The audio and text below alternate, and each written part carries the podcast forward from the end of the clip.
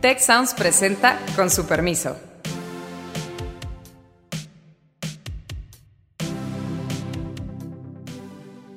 Con su permiso, yo soy Carlos Elizondo y hoy me acompañan Beata Boina y Héctor Villarreal. Nuestro compañero Alejandro Poiré no está con nosotros.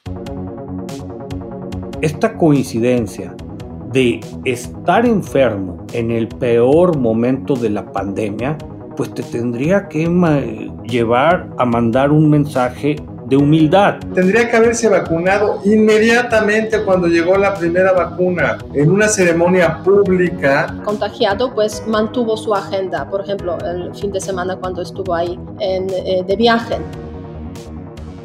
Hoy hablaremos sobre la salud del presidente. Todos deseamos que esté bien, pero queremos saber cómo está. Y creo que ese es un derecho que tenemos en una democracia quienes hemos electo a un jefe de gobierno. ¿Qué tal, colegas? ¿Qué opinan al respecto? Pues mira, la salud del presidente en México es un tema top secret. Entonces no se puede saber mucho, pero efectivamente este es un derecho que tienen todos los ciudadanos porque no es tema personal, sino el tema institucional al fin y al cabo. De la salud del presidente como jefe de Estado depende la continuidad, la estabilidad este, del país en muchos sentidos, obviamente.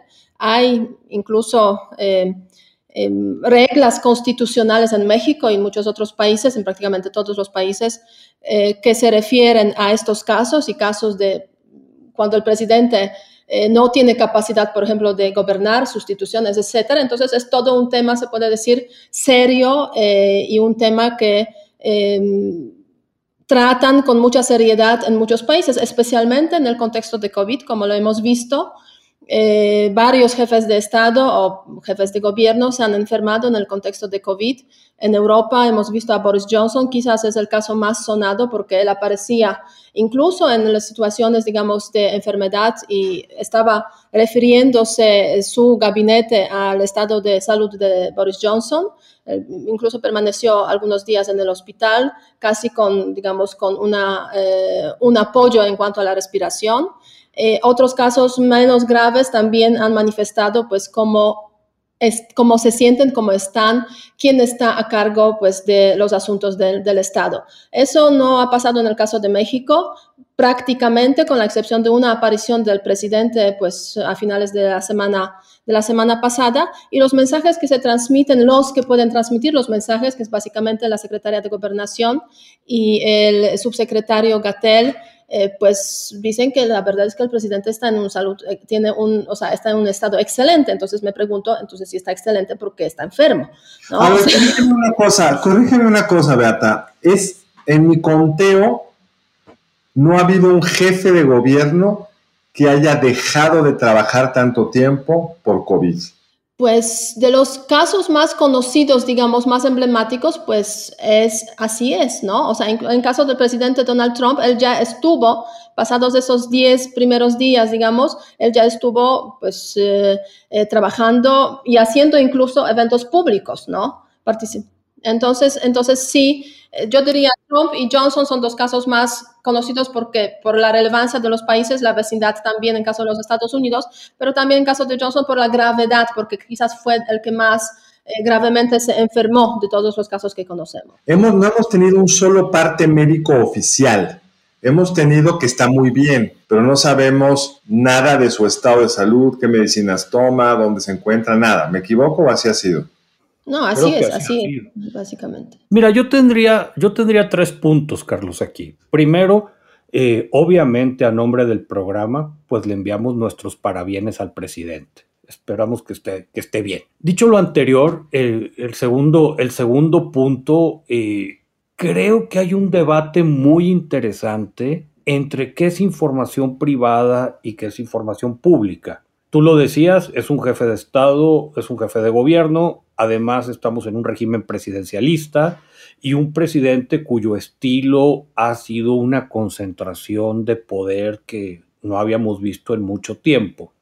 Entonces, una ausencia del presidente, pues te genera riesgos sistémicos y precisamente muchos vacíos de poder que hemos estado viviendo en las últimas dos semanas. Y, y el tercer punto aquí es no deja de estar presente un dejo de sospechosismo. Eh, la enfermedad del presidente coincide con, con una pandemia que pareciera que de repente se salió de control en términos de muertos, en términos del estado de los hospitales, en términos de un proceso de vacunación que todos queremos que marche bien y rápido, pero que estamos tomando conciencia que va a ser mucho más complejo de lo que esperábamos. Entonces, pues presenta a fin de cuentas una, una foto muy difícil y con muchísimos ángulos para discutir. Eso último me gustaría detenerme un poco. Hubo mucha crítica en los simpatizantes del Obrador sobre unos rumores que hubo miércoles y jueves sobre que el presidente estaba en un estado de salud muy crítico, muy lamentable, se hablaba de un derrame de salud, de un derrame cerebral, etc. Es lamentable especular de cualquier cosa que tenga que ver con la salud, pero es inevitable si el presidente no manda una información clara sobre su estado de salud y se lleva a los extremos, al sospechosismo, Héctor, de que en el fondo no está enfermo y se encerró simplemente para eh, quitarse la presión política por la vacuna, por lo que tú quieras, o el contrario, que está tan seriamente enfermo que no puede salir ni a mandar un tweet eh, dos veces al día y hacer una, una aparición breve para refrendar que se encuentra muy bien de salud, que es lo que nos dicen sus funcionarios. Y a mí la otra cosa que me parece bien sorprendente de este gobierno, que habla de su poder y de su fuerza, es que les bastó la aparición del, viernes para pues, matar otra vez el tema, como si supiéramos cómo está el presidente. Y la verdad, no sabemos. Sí, yo creo que en ese sentido, o sea, la gran pregunta es que, el gran asunto es que eh, es como manejar la situación de la enfermedad del presidente, ¿no? En este país. Y me da la sensación de que esa administración como que optó por la opción eh, súper secreto, diciendo que todo está bien, eh, y eso obviamente genera pues grandes preguntas, puede ser eh, también camino para grandes sospechas y grandes especulaciones, ¿no? Y es lo que, lo que estamos viendo básicamente. Por otra parte, a mí lo que me llama muchísima atención es el gran silencio de los medios de comunicación sobre el tema. Porque es impresionante, me quedé impactada, es un gran, gran tema la enfermedad del presidente, si lo comparamos, por ejemplo, este, incluso con la enfermedad, o sea, con eh, Donald Trump cuando tuvo COVID, pues obviamente todos los medios de comunicación estadounidenses, de derecha, de izquierda, de centro, todos, absolutamente todos cubrían ese tema. También lo cubrían en México, la enfermedad de Donald Trump. No cubren el tema de la enfermedad del presidente de México. o sea, ¿eh? es un silencio. Deja, ¿cómo? adelante. esta es claramente la visión de afuera, de extranjera, que es muy inútil, porque es una omisión muy rara de los medios de comunicación. En Estados Unidos había todo tipo de especulaciones, todo tipo de información, qué tomó, qué no tomó, cuántos grados tuvo, por qué salió, qué habló, quiénes son los médicos, etcétera. Igual en el Reino Unido. Acá es como hasta de mal gusto hablar del tema. es como muy mexicano, de esto no hablemos. Es una autocensura una autocensura de los medios de comunicación que sorprende muchísimo, ¿no? Pero refleja también, pues, esos mecanismos internos eh, que existen en el país eh, y que yo creo que reflejan hasta la época del autoritarismo del PRI, ¿no? O sea, es un secreto a voces. El presidente está enfermo, algo pasa, es algo negativo, pero no podemos hablar de eso. ¿Por qué no podemos hablar de eso? Así era en Polonia cuando se enfermaban los jefes de gobierno. Eh, mira, el, el, presidente Duda estuvo enfermo de COVID. Bueno, en el Polonia democrático. Ah, sí, no, en la Polonia comunista, pues, ¿a, quién sabía qué les pasaba a los jefes de gobierno, jefes de Estado? O sea, no sabía nadie, ni sabía bien, si ya hablamos de la Unión Soviética, por ejemplo, cuando se morían exactamente, ¿no? O sea. Eh, la, la, la, cuestión es que la, enfermedad del, del presidente, y, y lo digo con muchísimo respeto, pues de repente da para una novela estilo Ibargüengoitia. Y, y, y, todas, todas estas cosas de, hay que recordar que se manejaba la imagen de un presidente todopoderoso que no usaba cubrebocas, que andaba por todo el país y no se enfermaba. Además, tenía estos amuletos que sacaba contra el COVID y se empezó a construir una narrativa. En el momento tú que eres experta en rusos, eh, pues esto de repente me recuerda, Beata, cuando Putin luchó contra un oso o no sé qué ocurrió por ahí y pasa una cosa muy humana y pues de repente una narrativa se te cae en pedazos. Creo que también es otro ángulo. Sí, eso también es cierto, que es, hasta cierto punto se construyó un mito del presidente que básicamente este, puede resistirlo todo, incluyendo eh, el COVID-19, ¿no? Y resulta que no, porque pues todos somos humanos y, no tenemos superpoderes, ¿no? en ese sentido. Y aquí otro hay, hay, dos temas que se abren acá. Uno es, yo creo que el presidente, como tantos presidentes, Netanyahu fue el primero, tendría que haberse vacunado inmediatamente cuando llegó la primera vacuna, en una ceremonia pública donde, o sea, no puede ser que vacunen a los maestros de Campeche y no vacunen al presidente de la República es absolutamente ridículo. Y habla de un presidente que prefiere siempre el símbolo político que la lógica de operación y cuidado de, en este caso, el jefe del Estado mexicano. Pero el segundo tema que yo creo que habría que pensar un poco, y Héctor lo, lo tocó de alguna manera, es cómo va a salir el presidente después de esto en términos de su relación con el COVID. Una cosa que se mencionó mucho del, paseo del Palacio Nacional del viernes es que no te da tapabocas, eh, que dijo que íbamos muy bien en la pandemia, cuando estamos en las semanas, estas dos últimas semanas es récord de muertos, pero por mucho, muy arriba de lo que tuvimos en los peores momentos de la pandemia el año pasado o incluso a principios de este año. ¿Cambiará? O sea, Johnson salió de su enfermedad con una estrategia distinta para el COVID, o por decirlo rápidamente, se lo tomó en serio. Sí, eso no cabe duda que este, hay jefes de Estado que han, eh, digamos, reflexionado y han cambiado sus estrategias. Johnson es un caso, Bolsonaro es el caso contrario, por ejemplo, ¿no? O sea, es otro, otro camino posible. Me da que es otra, ¿verdad? Que no es para tanto, aquí estoy. Exacto, sí, tal cual fue el mensaje en Brasil. Sí, me da la sensación de que el presidente mexicano no va a ir por el camino de Boris Johnson, este, eh, tomando en cuenta también cómo se comportó durante esa pandemia, o sea, durante esa enfermedad, ya sabiendo incluso que está contagiado, pues mantuvo su agenda, por ejemplo, el fin de semana cuando estuvo ahí. Eh, de viaje, ¿no? Entonces mantuvo su agenda reuniéndose eh, con gente y participando en eventos públicos, ¿no? Eh, qué bien que habló con Biden, qué bien que habló con, eh, con Putin en ese contexto, pero bueno, fueron llamadas telefónicas, yo creo que no es grave, pero sí lo grave es que eh, seguía, sabiendo que ya está contagiado, seguía con eventos públicos exponiendo pues a la gente a que se contagiaran. Subiéndose a un vuelo comercial. Además, sí. Buen punto. Ahora, ¿cómo se imaginan, digamos, está haciendo el proceso de toma de decisión ahorita? Porque como decías tú, Héctor, es un presidente que ha sido, es el dueño de todo el balón. Él, juega como quiere, manda la pelota a quien le da la gana en el momento que le da la gana. Su estilo de gobierno ha sido de una presencia permanente en, los medios, la mañanera, las giras, etc. E incluso cuando se confinó, el poco momento que se confinó en abril, escribía cosas, manifiestos contra el neoliberalismo, sembraba arbolitos. O sea, no sabe no estar ante los medios. Y lo que uno sabe de procesos históricos como este es que cuando un presidente queda encerrado por razones de salud, pues quién es el que tiene acceso a él, en qué momento habla y cómo. O sea, debe de ser, salvo que esté muy bien y esté divertido viendo la tele, que yo no creo que sea el caso, yo sí creo que esté enfermo, debe haber una, una complicación en cómo operas, cómo tomas decisiones, quién las defiende, y lograron pues, mandar una iniciativa a nombre del presidente el 1 de febrero, una iniciativa preferente en materia eléctrica, que entre paréntesis es una locura, es un costo gigantesco para el país, pero no es el objeto del tema.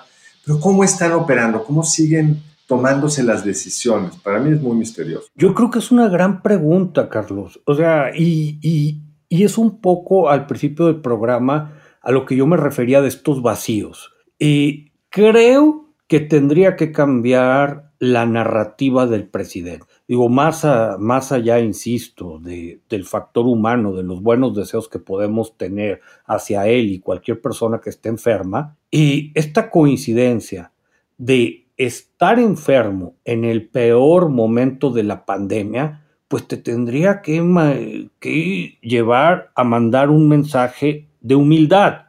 Se presenta esta iniciativa preferente, que creo que es tema para, para otro programa, porque es un tema, es un tema enorme, pero prácticamente coincide con el pronunciamiento de la Corte sobre lo que había, la controversia que había metido COFESE. Entonces se le está deshaciendo ahí el mensaje. En un ámbito muy político está el regreso de los Calderón Calderón y, Margarita Zavala y este grupo que rodeaba al presidente Calderón a, al PAN con candidaturas y pues de repente se te politizan los mensajes. Y tenemos en cuatro meses una elección que le va a cambiar la cara al país. Entonces es imposible que no permearan todas estas cosas a una nueva narrativa. Sí, yo en ese sentido eh, veo aquí, en esos tiempos, digamos, de la enfermedad del presidente, por una parte es el, asunto de cómo manejar, digamos, cómo, cómo gobernar, cómo administrar este país y en ese contexto yo creo que se han logrado ciertas cosas como por ejemplo pues intentar este, garantizar la continuidad de las vacunas a través de, de, Rusia sobre todo.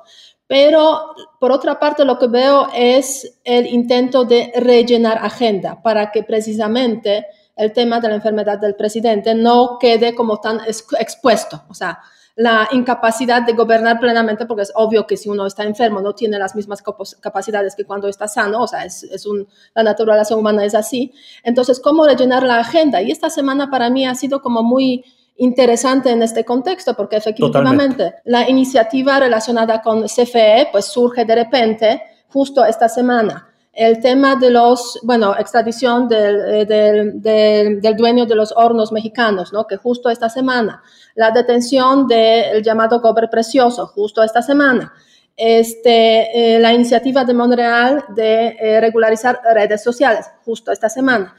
Pero me y Lili Telles, además, pues que está por ahí perseguida por todos, se puede decir, por este, cuestionar la vacuna rusa. Entonces, todos esos temas son muy poderosos pero me da la sensación de que ninguno de esos temas está como ocupando las primeras portadas de los medios de comunicación.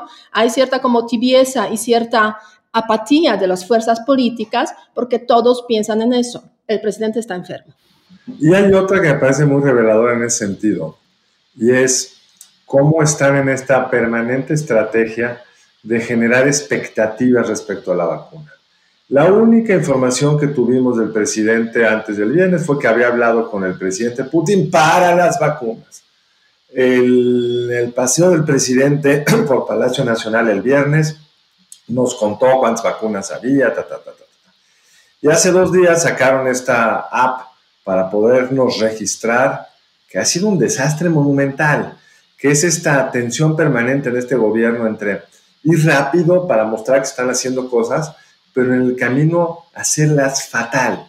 Si, si, yo fuera el jefe del señor que diseñó esa app y que me hizo pasar esta vergüenza, yo lo correría, porque no puedes sacar una app suponiendo que no va a haber interés. López Gatel les ha hecho un rollo realmente absurdo, es que hubo mucho entusiasmo. ¿Tú creías que no va a haber entusiasmo? Si no has más que alimentado el entusiasmo de las vacunas, estamos todos muy preocupados por no estar vacunados, pero ¿Cómo tomaron la decisión de sacar ese app en ese momento sin haberla aprobado? Evidentemente bien. Hubo un visto bueno de Palacio Nacional o decidieron por su lado, pues, corrieron el riesgo y el presidente está furioso por el problema de, app. O sea, no dejo de pensar en cómo está haciendo la mecánica hasta de cosas pues, importantes, pero no centrales, como es la fallida app. Entonces, te habla de una disfuncionalidad creciente. Pero fíjate cómo volvemos al tema con el que tú abriste el programa. Información. No sabemos si corrieron al que diseñó el app. No sabemos quién tomó la decisión de sacarla. No sabemos cuál es la reacción del presidente al respecto. Es no sabemos, no sabemos, no sabemos. Es que la información llega solamente cuando el poder tiene interés en transmitir cierta información y es básicamente pues el fallo en el caso de México, porque pues si hay transparencia, pues debería pues, aplicar a todos los ámbitos en ese, en ese sentido. Si hablamos de la, de la app, famosa app que, que no funciona, pues yo creo, añadir, quiero añadir también un punto más al tema de la vacuna. Se habla de, la, de las vacunas que no hay. O sea, en ese momento no hay vacunación, no hay vacunas. Se han, vacunado, se han usado más o menos 700 mil vacunas de Pfizer y están por llegar 400 mil de, este, de Sputnik de Rusia. Eh, y básicamente no hay vacunas, ¿no? O sea, están como pendientes de, o sea, cuándo van a llegar las, las vacunas. Entonces, se está generando mucha expectativa intentando, intentando mantener esa, em, esa retórica de que, pues sí, tenemos vacunas, tenemos vacunas, pero de hecho, si vemos los hechos, pues en ese momento no hay vacunas. O sea, no es el problema solo de México, ¿no? A lo mejor el presidente está esperando a que llegue un cargamento de vacunas para recibirlo, que esto les gusta mucho en este gobierno, ¿no? Pero es cierto, hay un vacío absoluto de vacunas con una descoordinación típica de este gobierno, porque muy poquitos han tenido la segunda vacuna.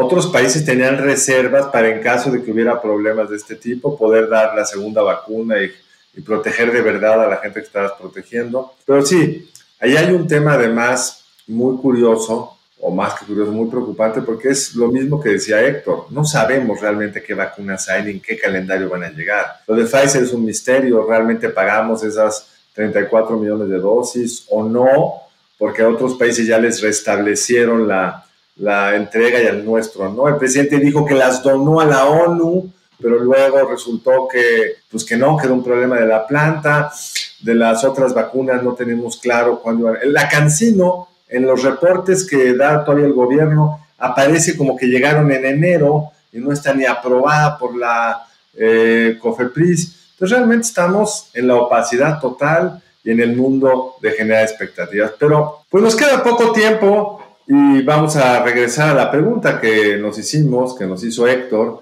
la semana pasada. ¿Usted espera que la recuperación económica de nuestro país durante el 2021 sea fuerte, el 8%, media, el 28% y débil, el 63%? No lograste inyectar optimismo, mi querido Héctor. Válgame, válgame, válgame. Y la pregunta que les queremos hacer para la siguiente, eh, eh, para, hacer, para que la podamos discutir la siguiente sesión es, ¿usted cree que deberíamos de tener un médico explicándonos regularmente el estado de salud del presidente de la República? ¿Sí o no? Beata, ¿alguna reflexión final? Pues yo mm, diría solamente que esperamos la recuperación pronta del presidente para regresar, digamos, cierta estabilidad y cierta funcionalidad también a, a México, porque si con presidente este país no funciona bien, pues sin el presidente funciona mucho peor. Héctor. Fíjate que Ahorita que estábamos hablando de las vacunas, Carlos, no pude dejar de pensar en, te recordarás, solidaridad salinista, esto de ya va a llegar a tu comunidad, el cambio, cómo se parece la estructura y, son de esas, de esas ironías de la historia, caray. Pero pues bueno, de, desear una, una recuperación al presidente, creo que queda pendiente el tema de acceso a la información, ya que tenemos derecho, que es una pregunta importantísima. Pues yo terminaría, además de agradecerles a ustedes por su participación, al público por acompañarnos, esperando realmente que el presidente se sane pronto y que le haya servido para darse cuenta cuán grave es el COVID, porque hoy estamos en récords impensables. Hace unos meses de muertos por semana y México Tristemente, ya está en los primeros tres lugares de muertos acumulados del mundo por COVID. Estamos en una situación muy seria, por favor cuídese y nos escuchamos la semana entrante. Si quieres conocer más sobre los sucesos de la actualidad política, te invitamos a escuchar Con su permiso, el podcast en el que nuestros expertos hablan sobre los temas más actuales de la agenda pública en México y en el mundo. Escúchalo en Spotify, Apple Podcast y Google Podcast. Muchas gracias al equipo del Tecnológico de Monterrey y de Tech Sounds. Productor ejecutivo de Tech Sounds, Miguel Mejía. Productora de Con su permiso, Alejandra Molina. Y postproducción, Max Pérez. Les invitamos a escuchar el siguiente episodio de Con su permiso y el resto de programas de Tech Sounds en los canales de su preferencia.